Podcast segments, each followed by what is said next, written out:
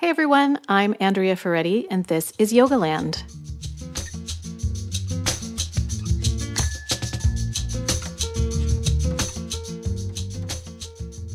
Today, my guest is Neeti Narula. Neeti is based in New York City. She is a yoga and meditation teacher. She is the former mindful movement director at The Well. She's a contributor at Yoga Journal. And she is starting to teach on a new platform called Melissa Wood Health. Neeti and I connected over social media, and I was just so impressed by her ability to articulate her story and her path through yoga. I think so many of you will relate to it. And I think also that she will provide some inspiration and some illumination about different ways to navigate being a yoga teacher right now and and making things happen for yourself and creating a career out of something that can be a really intense ever changing role and job.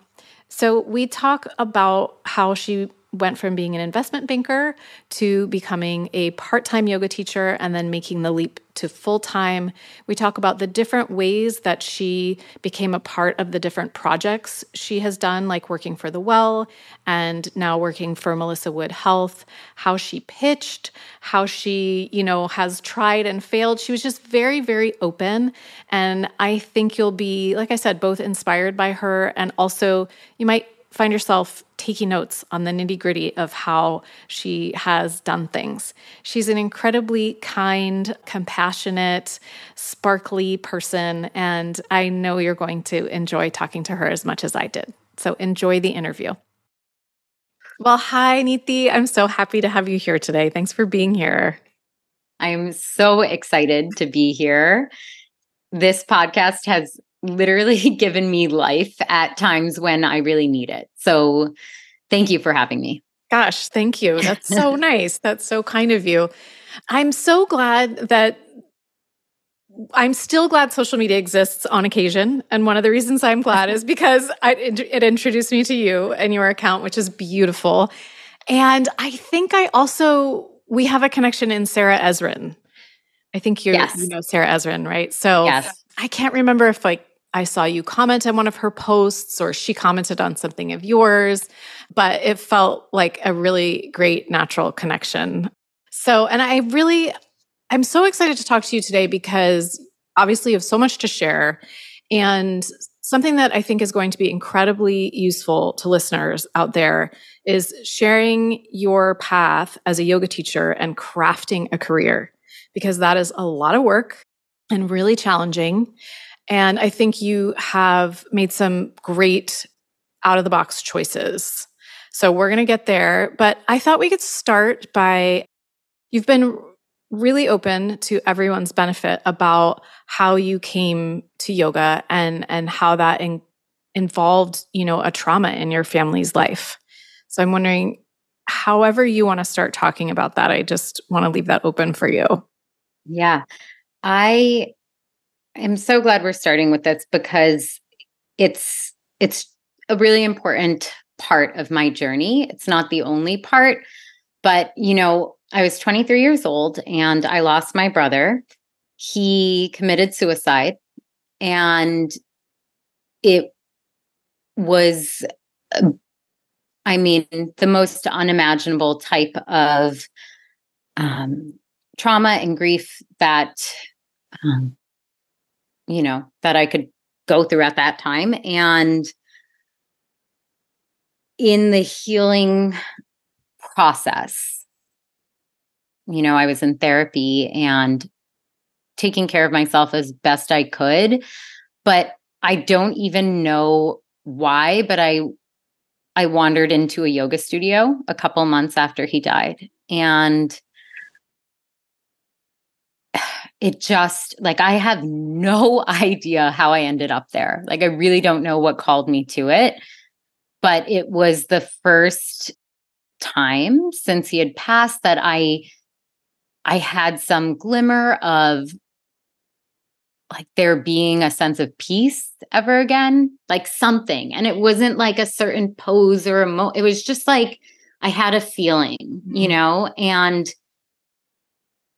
you know, just that belief mm-hmm. um, of possibility is so profound. And then, like, the repercussions of that and like going home and having an appetite for the first time, like little things that made me feel normal again, um, made me go back. And so the entry point was was really heavy and especially at that like 23 like you know my friends were in a completely different state of mind and it was so isolating um and to have the practice um is truly like the most profound gift that I've received in my life. So mm-hmm yeah, the entry point was was a big one.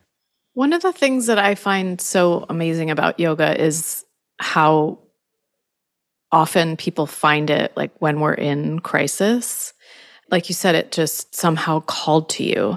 One of my very first interviews on this podcast was a woman who just had a brain aneurysm when she was in her mid 20s and went through obviously a traumatic brain injury and recovery. And as she was recovering, it was a similar story. She was living in New York and she would pass an Anusara studio on the train and like something just brought her in there one day. And I think what I'm hearing from you is like sometimes just going into that place where you don't have to be anything, you don't have to no one has to know your history. No one has to know what you're going through. You also don't have to be this happy, carefree 23 year old, but someone's just holding the space for you to just be there is yeah. really incredible. Really yeah, incredible. And and just yeah, to be anonymous and to go to a class and just breathe with other humans can be so so powerful. Mm-hmm. And it really baffles me that like I really don't know why I ended up in in the yoga class but you know my even my therapist within a year she said to me like you found you found something here you know like she she could see such a change and i could feel such a change. So i think like i could say that very early on i knew that i would have to go be a part of this in a bigger way and i do think that the practice has a way of finding us. I think there's something a little mystical, you know, I think it's also once you practice yoga for a long time, I'm sure you've felt this in your life like the practice shows up for you at mm-hmm. times when you need it, mm-hmm. at times when you need it, you know? So yeah. So obviously, you know that you then became a yoga teacher. So how um how did that journey go? Like would you say that yoga not didn't just help you in that Im- immediate moment of acute crisis, but it helped you as you were grieving, like process the grief. Yeah. So I I st- I also was working in a corporate uh, career. I was finance and accounting, and I continued to work in that career for several years after that. So yoga helped me process and I think, work through my grief. But then, you know, at some point it pivoted to understanding myself and understanding the possibility of joy and life, you know, and really it went from such a place of like healing to opening. Um, and yeah. I think mm-hmm. that when I really started to open through it and feel such joy again in my life, sealed the deal of you know this is this is life work now. And so i i worked at a big four accounting firm and then went over to an investment bank. And for a while i was just like I, so funny to think about it this way but i felt like a yoga like batman type person. Like i literally sit at, at my desk all day and then go to the yoga studio at night, you know, like every day. And then I took a sabbatical from my job, a month long sabbatical. And I went and did my first 500 hour teacher training. And so I did that with the story of, you know, this is to improve my understanding of yoga and to really connect to myself on a deeper level. I would never want to teach, blah, blah, blah. But I was lying to myself because I was scared. Yeah. You know, I was scared of that leap. And I came back from the sabbatical and it was just I I wanted to teach. And so I'd still I worked for another year and what I would do is I'd go to the studio to practice in the morning, take the 6:30 a.m. class, go to my little cubicle all day and then I'd head back to the studio 2 to 3 times a week to teach at night. Wow. And it was just like a complete yoga hustle. It was it was wild. Um yeah. there was very little um, time for myself, but eventually I decided to leave the corporate job and just go for teaching. And even, even doing a 500 hour having a full-time corporate job. I'm I'm yeah. thinking like how did she sort that out?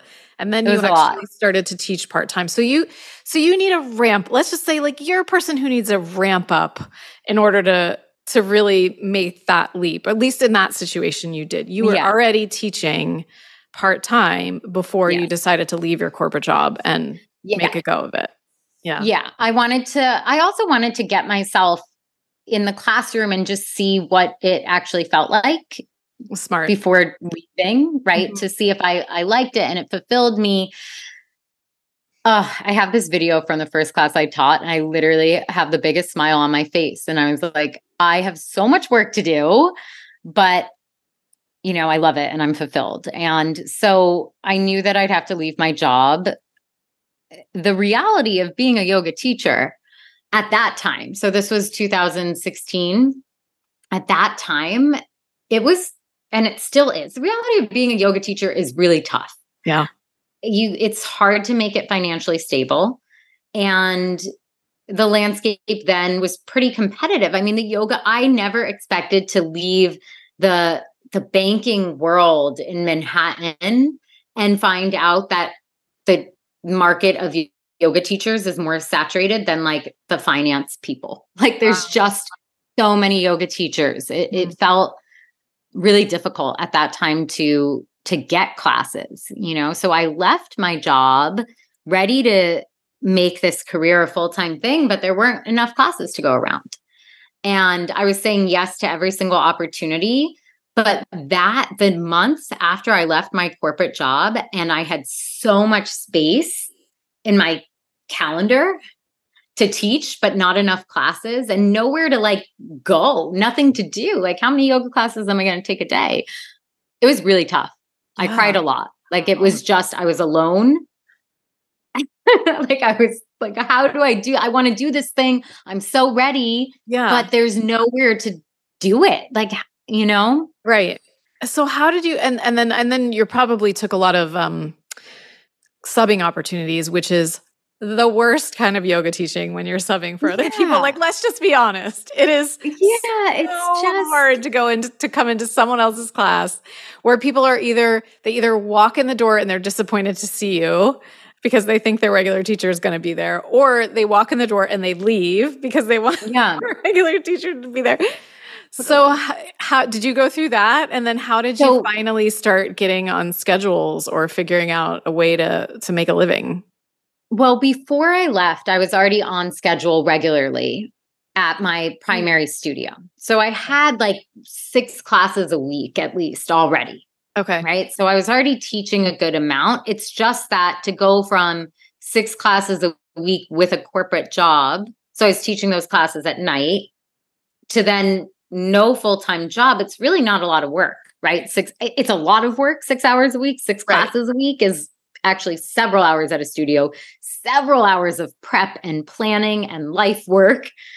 So much work, but for me there was so much open space that I didn't know what to do with. And I wanted to be teaching more like that 10 or 12 classes a week to really feel, but I, I couldn't get enough. And that was just how competitive the landscape was at that time at the studio I started in, like there were just so many advanced teachers and it was just a different landscape. Um, but slowly things shifted and I was able to get more classes. What I did was every time uh, I stocked my email and anytime somebody needed coverage, yeah, I picked up an extra class, an extra class, an extra class. So that's how I like made up for that in in the time frame in that time frame. and then so how did things start to feel when did you start to feel like you you know you had momentum things were falling into place? What did what what did that take? How long and how did it happen? It's interesting because then the pandemic happened. Oh, so oh, wow. a couple years okay. right? So i'm teaching a few years and i'm in a good groove i also had a baby along that time and that also shifted things quite significantly in the timing of classes the amount of teaching and what was feasible mm-hmm. um, and then when the pandemic hit it it forced me to start looking at my teaching in a different light and i took a few more trainings and that also it's interesting actually there's a parallel between this because not only did i have to think about how to teach not in a studio i started to explore how to practice yoga not just on a mat right? Mm. So being forced to think outside of the box a little bit. And, you know, I did online teaching with my primary studio and then a few collaborations with brands really helped me um, fill my time as a teacher. Mm-hmm. But then at some point during the pandemic, I got into my head that I really wanted to write and I really wanted to get published. And that's when I started writing my yoga experiences. And I pitched to Yoga Journal, um, and and the pitch got accepted. That's great. and that was a big that was a big shift for me on so many levels because there wasn't a framework anymore to my career, I realized. There wasn't a single framework, right? Because prior to that, I'd come from a corporate world where it's very laid out, it's mm-hmm. transparent. You mm-hmm. work this long, you get a promotion. Maybe you get early promoted. Maybe you like, these are the dollar ranges you'll make XYZ. And I loved that structure. And I was great at my corporate work. Like I climbed that ladder quickly. But to go from that then to a yoga career, I was looking for that same sort of structure. So I was like, okay, I'm my foot's in the door at this studio. I'm going to work really hard. And I worked so hard on my teaching. When I tell you, I mean, I would come, my husband worked so hard on my teaching because he took yoga with me every single night. And we recorded, audio recorded every class, and I'd listen to it the next day. Like that's how I'd fill my that's empty days and you. just take notes on myself. Wow. It was very harsh. it was very harsh, but it was good to like go through that process and really hone my craft letting go of all that was a whole nother story, but get there. Um, the pitch to Yoga Journal was a moment where I started to think outside of continuing to climb in just one place. And instead of thinking about my career as linear anywhere, it started to become more what's the word? Horizontal? I don't know. Yeah. well, yeah, I'm trying to. Th- I'm thinking of one of those charts that has like. Dots. I know. I'm like, you know? instead of going up, it went this way. Like, yeah, why? expanded. It expanded. yeah, and you know, it's just interesting because I did a training with um, Rodney Yee and Colleen Saidman around that time, and that's also when my yoga mindset and practice expanded off the mat too. And they really taught me to see yoga and life and everything all together. And so yeah, that was my foray into into writing and into, so this happened, so you started to write during the pandemic. Is that when you that's really yeah. wise of you to figure out a way to use that quiet in the house time yeah in a in a, in you know a way of, of of growth like focusing on growth um I just didn't know where else to do it. Like I right. Right. I want to keep doing and that's so much of my yoga career is honestly I just I want to do more of it. Where do I put this like love and this energy for for my passion? And that's also like why being on this podcast right now is truly such a pivotal moment for me because I would sit in my cubicle in 2016 when your podcast launched and listen and oh, wow. sneak wow. listening to you. you know, nobody from my past career hears this, but you know, I would sneak listen to yoga when I couldn't be practicing it. And now, even as a parent, it's the same thing. Like, if I mm-hmm. can't get that same moment at a studio or do the things that I used to call my connection to yoga, I come back to your podcast as like a cornerstone of being able to always be connected to the practice. So I think it's like just always really looking for ways to practice. Yeah, yeah, yeah. Well, I mean, I think I'm glad to hear that because one of the reasons I even continue to do the podcast is because I want it to, I think it's just hard to maintain the same passion we have at the very beginning. And it's hard, things, it's just, I wanted to create some kind of community where we could all stay inspired. And it and it keeps me inspired to keep talking about it and to talk to people like you. So so that that's good to hear. You mentioned kind of like we skipped over it so i want to make sure we don't skip over it. You mentioned having your first child. I can't remember if you had a boy first or a girl first. Boy. Boy okay. So you mentioned yeah. having your first your your boy and was that also during the pandemic or was it just before? It was just before. Okay. And that it was a whole pandemic. You know, yeah. Having a child obviously is just it's a huge life change, but I don't want to generalize. But I think that there's a lot with a yoga teaching career. It seems like maybe you know you get you get some flexibility in your schedule but what i found is it's actually super super difficult to make work in a traditional sense where you're a teacher in a studio mm. um, because you know the peak classes the morning and evening classes which are the most well attended and are the most important times in our kids' lives. Like getting your child up in the morning. Oh my gosh. It's when they I, like let's just say it clear like bluntly, it is when they need you the most. Yeah. And I need them. Yeah, exactly. That's true too. That's true. But like you said, really like hard. getting up, getting up in the morning and then getting them to bed and all yeah. fed, whether you're nursing or bottle feeding or whatever, but just getting them all fed and and calm and regulated so that they can feel safe and go to sleep. Yeah.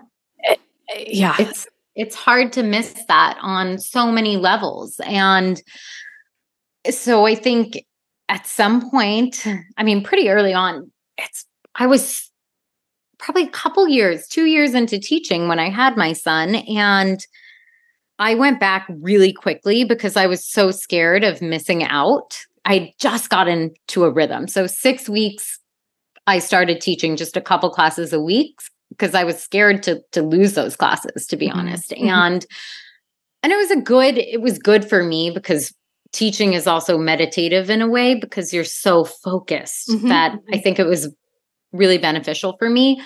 But it's also so hard because you're you're leaving your child yoga classes in person no matter where you teach i mean childcare is expensive and to make the math work doesn't always make sense The math doesn't always math, as my daughter likes to say. yeah, the math doesn't math. And so then you really have to think about how to re how to evaluate how to assign value to what you're doing. And because I'd had a corporate career, like I had a cushion to rely on. And I'm very grateful for that, that I worked in the corporate world and saved before making the transition to a yoga career. But it took like a whole reevaluation of what really is success because mm-hmm. in a career in finance you want to make money and then you have to go to a yoga career. I went to a yoga career where it's you're not making money and right you have and to walk away feeling good about what you're doing right. you know truly and know that that is the most important thing. You're right. redefining and remeasuring. Right and and at the same time, I mean, in in practical terms, right now the way the society is structured like we all need to make money to survive. So you're just right. I, there's just that stressor right? And that feeling of i want to make this work in a way that's healthy for me. Exactly. I'm not just doing this out of complete charity. Like that's not it's yeah. just not feasible. And so, to yeah and to you be, feel supported exactly and to be honest the the way charity is such an interesting word because I think that often because yoga is thought of as the beneficial self, like it gets put in this box of self love and self help. And so I think teachers a lot of times get pressured into giving it away right. for a lot less than they should. And there's, I mean, there is a karma aspect. I, I love giving yoga Mm-hmm. away. Mm-hmm. I do. But I think we have to really be careful about the way we give it. Right, right. Right. When there's purpose and intention and we're fundraising and it makes sense 100%.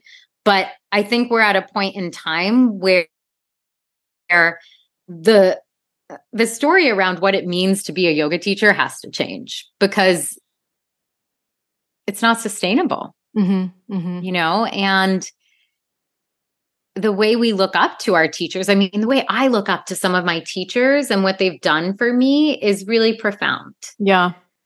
So, with that, I think we also have to empower our teachers to to realize what they're sharing and what they're capable of.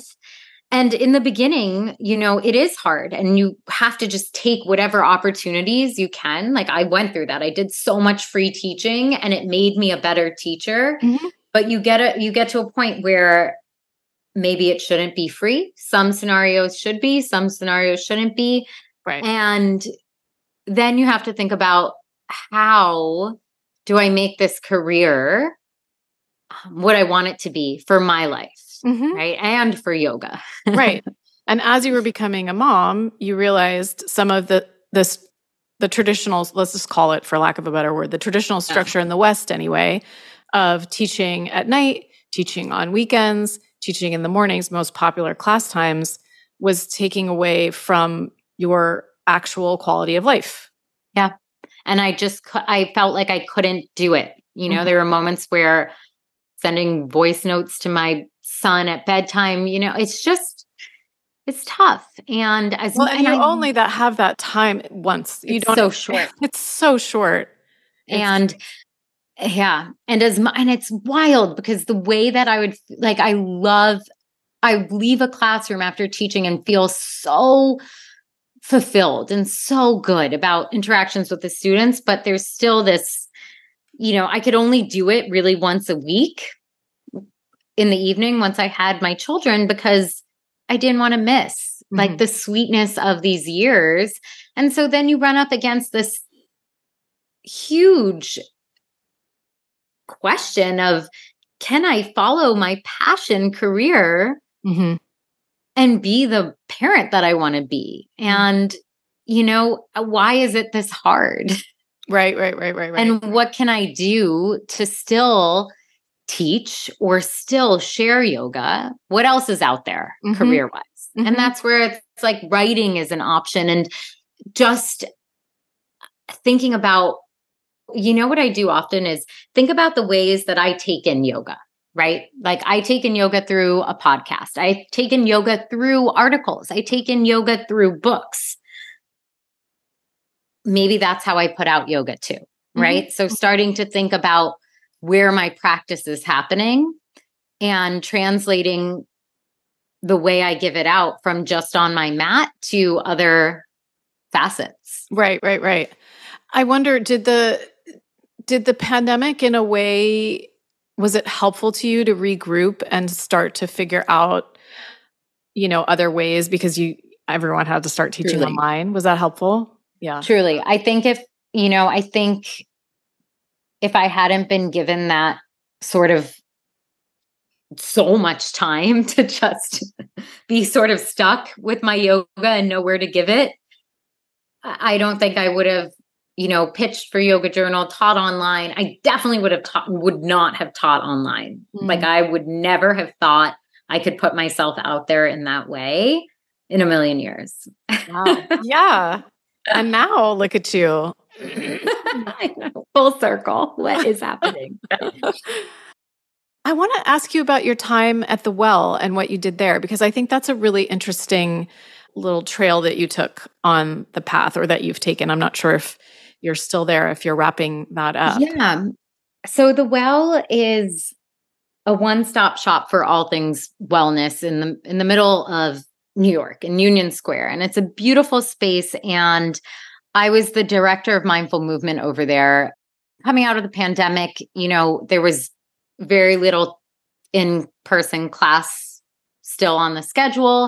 And they have a beautiful yoga space. And I helped rebuild the program and get things running. And going into it, you know, the way I went into it, I, I, happened to attend a book talk there and met one of the founders who just has such a passion for yoga that we really just connected. And I wanted to teach a class there. So I put it out there and I was like, I'd love to come teach a class and sort of turned into, will you run the program? And so that's how I ended up there. And it was a really great project because it was yet another foray into a different yoga career. It was sharing yeah. yoga and building yoga at this at this space and you know just being a point person for the teachers and it was beautiful to be a part of and going into it we knew it might be short term it might not be um, and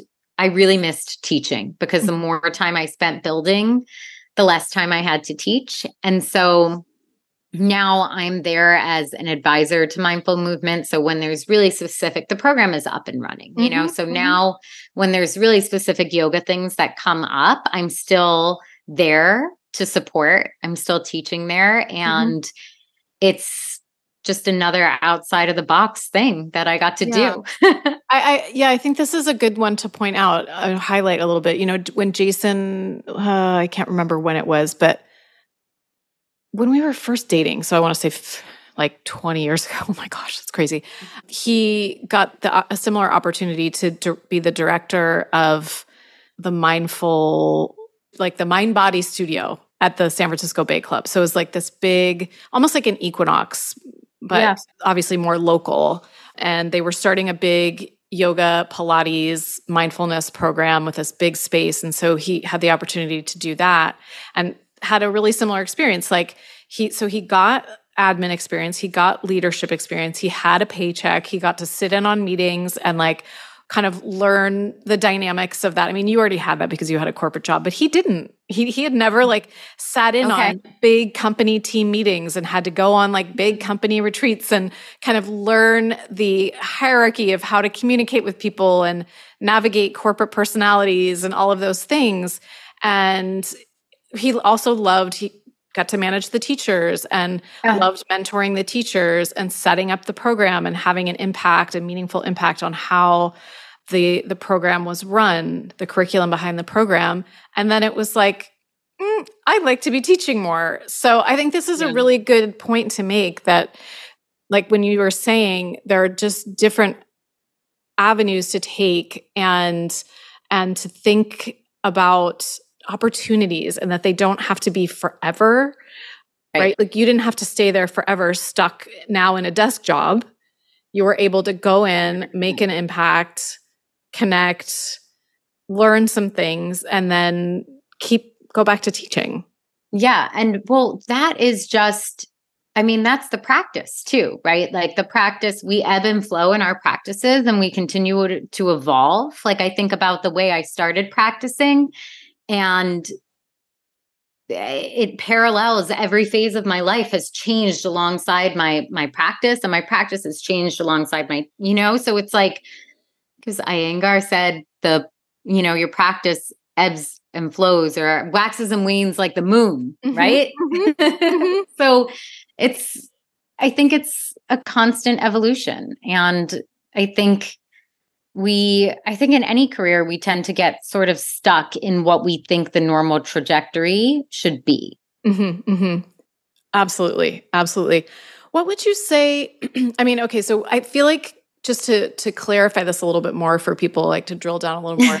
I mean it sounds like what you're bringing up is you know be creative in terms of thinking about different avenues to share yoga and your teaching what would you say from a personality standpoint it requires? Like y- the way you told this story was was so breezy. Like, well, I went in and I kind of knew I wanted to teach her and I met the woman and we connected, yeah. but like it took a lot of guts for you to do that. 100%. so how was that for you? And what do you think and, it's just innate in your personality or that people can like learn to psych themselves up to do this kind yeah. of thing?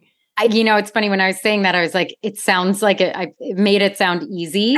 Not easy at all. Right. Yeah. And the number one thing that I, I mean, the well, I remember when the well opened in 2017, I went on their website and I looked at everybody on there, the teachers on there, and I was like, how do I get to this point?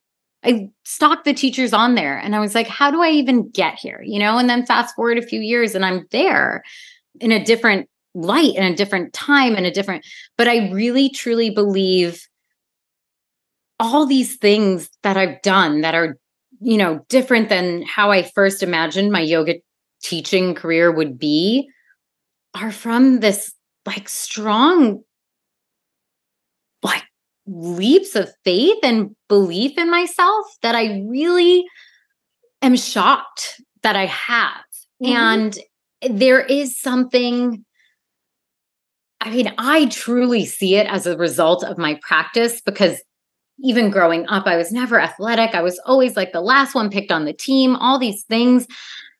And the things I've been able to do on my mat from a vigorous standpoint, that was sort of the, the starting point. Like, whoa, I can, you know, get a little airtime in a crow pose, or I just never, ever, ever thought I could do that kind of thing mm. you know? And when you get that little, when you touch your toes the first time or whatever it is, like, that's in my head because J- Jason said it the other day. Yeah, yeah, yeah, yeah. When you get that little, like, inspiration to believe in yourself, it sticks with you. And it may have started for me in that vigorous way, but then, like, learning to be still with myself and sit through the discomfort. Like when when I talked about those first months as a yoga teacher and having all that time, it was hard because I had to face grief I literally distracted myself from for years. I filled up my life with yoga, then work, then yoga, then work. Like I had escaped mm. all the discomfort. And then I had all this time, and I literally had to just sit with my loss and my hardship and that to me is really the bigger wow from my yoga practice and believing in myself. Like the fact that I could learn to sit with this oh, such horrendous loss that I've been through and breathe through it is, you know, if you can believe that you can you can find joy after that. Mm. You start to really believe in in what's possible and I think that belief in myself just kind of makes me in random moments, like when I feel like something really fits, just try. Why not? Right? Mm-hmm. Like, why not introduce myself and say, I love it here? Like, I would love to teach a class here. Mm-hmm. Maybe it'll stick. right, right, right. And maybe it won't. I've had a lot of disappointments too. You know, right. like there have been things I've tried to do and they just don't work and and they've been hard. Totally. You know, but there's a great podcaster. Her name is Nora McInerney, and she has a podcast called Terrible Thanks for Asking, which admittedly I haven't listened to many of those episodes because they're hard to listen to. She lost her husband to brain cancer when they were both very young. I think she had just had her baby or she was pregnant. Um, and but she has another podcast that's short form that I recommend everybody listen to. It's called It's Going to Be Okay. And she, yeah, she talks about like this combination of intuition. I mean, what I'm hearing from you is like this feeling of really hard things, like feeling the okayness within really hard things. And then now you have this like really strong sense of intuition that impels you forward or that yeah. has at the right moments like kicked in and yeah. just like a motor just like driven you forward. Yes, 100%. Like I get these waves and I'm like that's it. And I truly believe that I wandered into that yoga studio that very first practice. I think I was experiencing one of those like I didn't even know it, but I just like ended up, you know? Right. And so I've had these moments of just like something and then learning to actually believe that like to go for it because you like we're all we all have intuition i think it's just really scary to listen to it yeah, sometimes no, it is. You know? it like is. it's just or we just like blot it out we we blot it out because we're afraid of the failures i know why i brought up nora mcinerney i got lost for a second because she has a whole episode a recent episode and it's just like her her short episodes are like five to ten minutes where she walks through all of her failures like I started this project, it didn't work. And then I went on to that and that didn't work. And, and we all have them and we don't talk about yep. them. I mean, and it's, I don't think it's just because of shame that we don't talk about them. It's just like, we all have them and we all have to kind of move forward. Yeah. We don't, so we just, it's like, it was interesting to listen to someone just bring all of them to light, especially because I, yeah. I admire her and all of her work. And I think she does fantastic work. And it's like, no, there's lots of things that we all try that don't work. And 100%. and then when we talk about them on a podcast, we talk about like the things that did work because they're yeah. inspiring and your work at the well is inspiring. But yeah, that's interesting to hear you break it down a little bit, like in terms of overcoming some self-limiting beliefs and following your intuition. And I do think that, and I'm putting words in your mouth when I say following your intuition, but it's just what I kind of heard from that story. No, that's 100%. Yeah. Like I think the theme here is is is that and just believing in those moments when yeah. that intuition comes through. And not like not quieting that voice. Or if if the voice if not quieting the negative voice or if the negative voice comes up like bow to it. Okay that's okay. Yes i okay so what if the person says no and just keep going? Yeah. Keep going. Yeah. Yeah. 100% yeah you have like another new project that you're starting that I think was the result of you seeking it out and like following your intuition and taking a leap. So so tell us a little bit about that. First, like what is it that you're going to be doing coming up? Yeah, so this September I will be teaching online at MWH, which is Melissa Wood Tepperberg's online platform and for those of you who are not familiar with her, she's she's been teaching online for several years and she launched her platform and brought new creators on aside from herself about a year ago. And for, when I saw the platform launch, I just I just saw an opportunity and I really I knew right away. I was like I want I want to be teaching on that platform and I think it's just, you know, it's a boutique amount of teachers and it's all women right now, right? Right now, yes. Yeah. And it's yoga, meditation, Pilates, and versatile. yeah, it's yeah. you know, versatile for sure. And I that was another sort of like leap moment.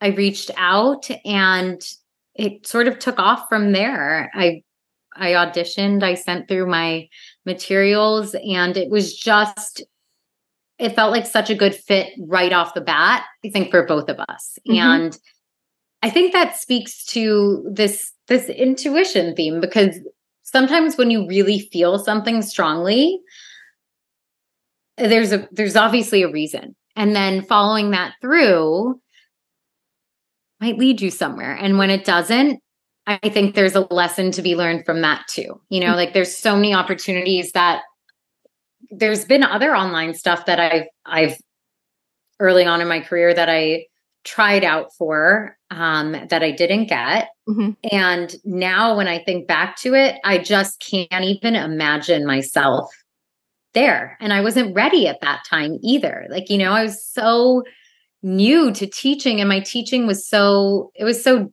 different mm-hmm, and mm-hmm. i feel so ready now and and my practice has changed so much you mm. know mm-hmm. that was a time when i was practicing only in a studio now my practice is primarily at home and to be able to share the connection one can get in their own homes to themselves through yoga, through meditation is like such an honor for me mm-hmm. because when you when you find that it's it's such a tool you know it's such a tool to have in your own space. Yeah you know before we were we got on the call we were talking about the difference between practicing for us at least when we were younger and we had the time and the inclination to go to a studio 5 days a week and do the hour and a half sweaty flow and that that's not really feasible at this point in our lives. And and and that life changes and our needs change and our schedules change. And so now you were saying that now the practice is much more it sounds like it's much more like 360 in your integrated into your life. Yes. And you know i still i i practice in the morning and it's you know depends on my kids. But i I have a formal practice every morning where I meditate, I do breath work, pranayama, then I meditate, then I practice asana. And it varies every day, you know, how much asana I'm doing. And some days it's a 10 minute practice. Some days, yeah, it's like a 50, 60 minute vigorous thing. But the the consistency of showing up every day no matter how long the practice is. Like if it's a 2 minute meditation and that's all I have time for, it's it's bigger than just me, right? It's like that commitment to the practice because of how much it has given me. I have to give back mm-hmm. and showing up every day gets a lot easier when you're doing it in your own home. And so I just I just think it's so interesting how all these facets of my career have also paralleled where I'm at in my life and my right. career. And I think that's really where, as yoga teachers, as yoga professionals, as yoga students, that openness of letting things evolve to where you're at right now is really important. Because mm-hmm, mm-hmm. otherwise, you might lose connection, right? With if it can't fit into your life in the old framework, it's time to make a new one. right. And then you're, yeah. And if you lose connection, your teaching's not going to feel Authentic. the same potent. Yeah. And I know that you also teach and practice meditation. So, um, will, when you're on this platform, what's the curriculum that you're teaching? So I'm teaching meditation, I'm teaching pranayama, I'm teaching asana. So a, little bit of everything. Yeah. Um, you know, I think I'm grateful that there's so there's so much openness with what I can bring. And I think it's also wonderful because my practice has changed so much from strictly asana that I'm excited to be able to sort of share a larger bandwidth. Like right. the practices that ended up being the most transformative for me to date are the ones that when I first started a yoga practice, I actually really, really, really didn't like. You yeah. know, like I really didn't like yin, really didn't like meditation. And those are the two things that transformed me. Yeah. And it all comes down to stillness and not being okay with it mm. because of what it brings up. Mm-hmm. So do yeah. you feel like that's one of your goals is to help people become comfortable with stillness? Oh, to yeah. help guide them there. Yeah. Yeah. I mean, that's that's every class I teach. I think that's one of the most important things, you mm-hmm. know, even in a vigorous vinyasa style class or anything. I mean, it leads to stillness mm-hmm. and all of that challenge, everything we work through like the movement is all it's all valuable right but it leads us to that quiet and i think when we learn to to face the quiet and be with it that's when the practice goes with us off our mats, mm. right? And into our lives. I like that. That's a really good wave. I like that. That does make sense. That, that is what is the bridge. Yeah. That's the bridge. You mentioned kind of looking at the platform and seeing, you know, an opportunity. And I just I think for people out there who are wondering like how can I figure out the right platform for me or is there a right platform for me or do I create my own platform or how do I approach people? How do did you could you talk through just the actual process a little bit? Like did you yeah. reach out to the company like through their website or did you find someone who knew them and get an introduction? How did you actually how did that part go about? So I did I reached out um just via email to I think I reached out on the Instagram and then emailed and said, you know, I'm interested and from there it took a little bit of time because sure. they had just launched and everything. And getting your foot in the door anywhere is so hard. Like the amount of I mean I'll say one thing, like I follow up. you know, yeah, like I follow yeah. up a lot. And it's you just you gotta try. Like just just like, okay, hi, I'm back. Like just seeing how if things changed. I'm shameless be, with that. I think you know I'm scrappy. Got to be a little yeah. scrappy. Yeah, got to get in there. Just I'm like, trying. Mm-hmm. I'm trying. So, and you know what? Like, there's so much. I think a lot of times it's like you don't want to look like you're trying too hard and there's all this pressure around that like what's wrong with trying really hard what's lo- wrong with loving something wanting to do it and working your butt off and trying really hard you know so let's true. just do it so that's so true. like, why do we have to make that an uncool thing? Like, exactly. Why? I think exactly. it's cool. It's not so great anymore. change the narrative. And so I reached out, and then I did happen to actually somebody on the team was one of my students. And so that sort of clicked things a little bit more into place. And once I think once you have like an actual connection, it helps. But I really wouldn't have known that unless I did my blind reach out. Right. Uh-huh. And yeah. that's what so many of my reach outs have been sort of just like, hey, I'm here and just following up and trying again and again. And, you know, the process after that was submitting my classes and talking to the team and norm like a normal interview type. Right.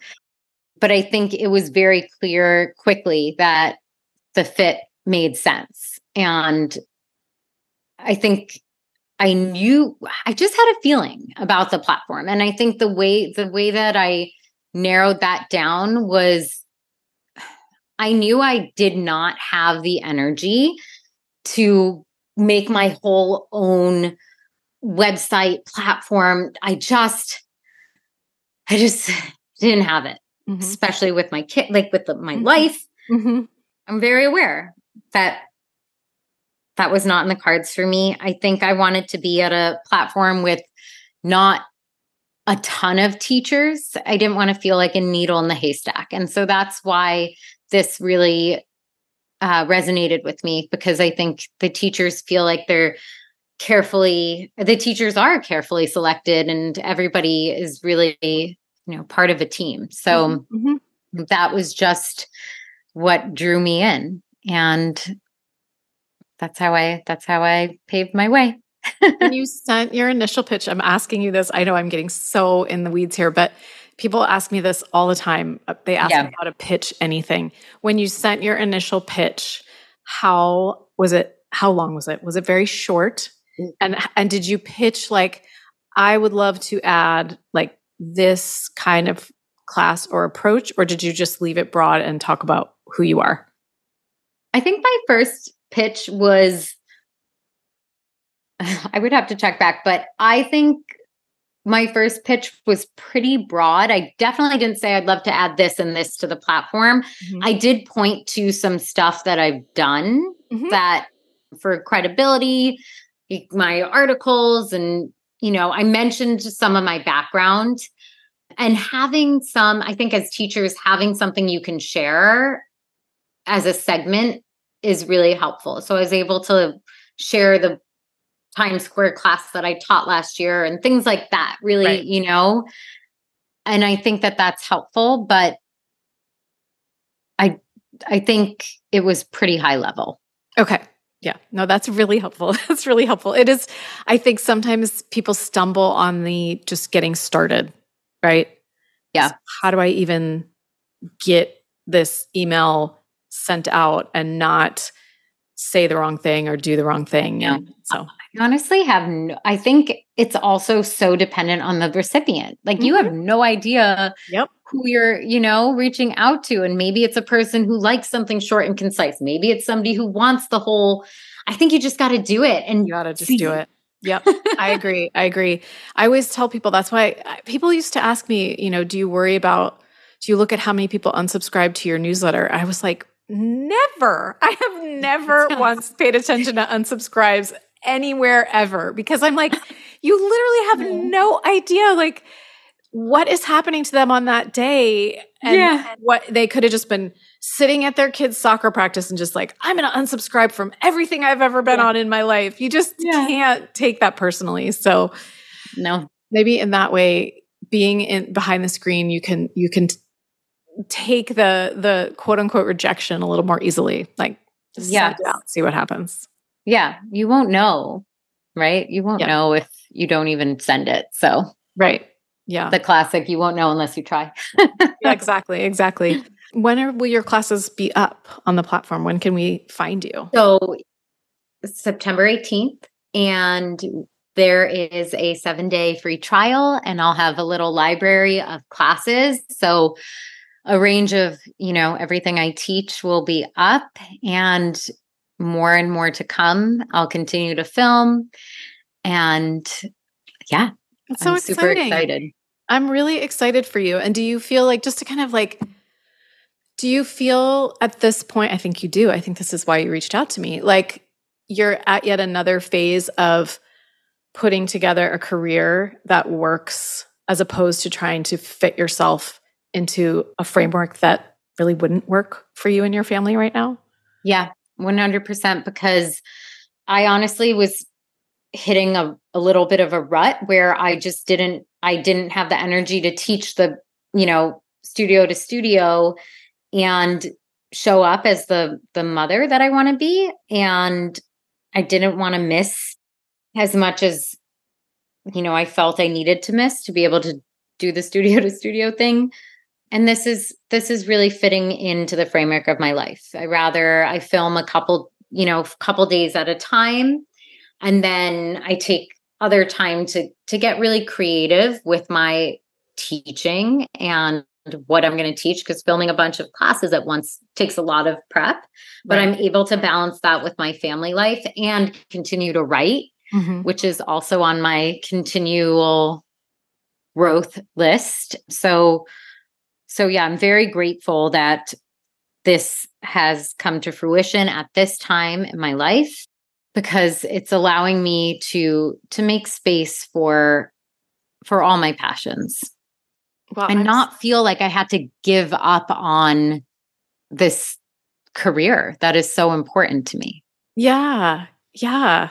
Well, I'm so glad for you too. And also just I'm glad to talk to someone and to to thank you for just sharing so openly the process and that it it is a lot of trial and error and trying and trying and trying again because I think that we need this creative models of how to make it work in this field and as moms too.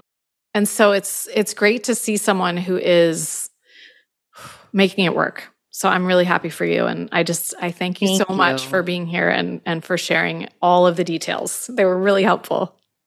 Thank you. I'm so glad that I got to be on here and it's so mm-hmm. great to just connect with you. And, you know, I've listened to so many episodes, so it's really special to be here.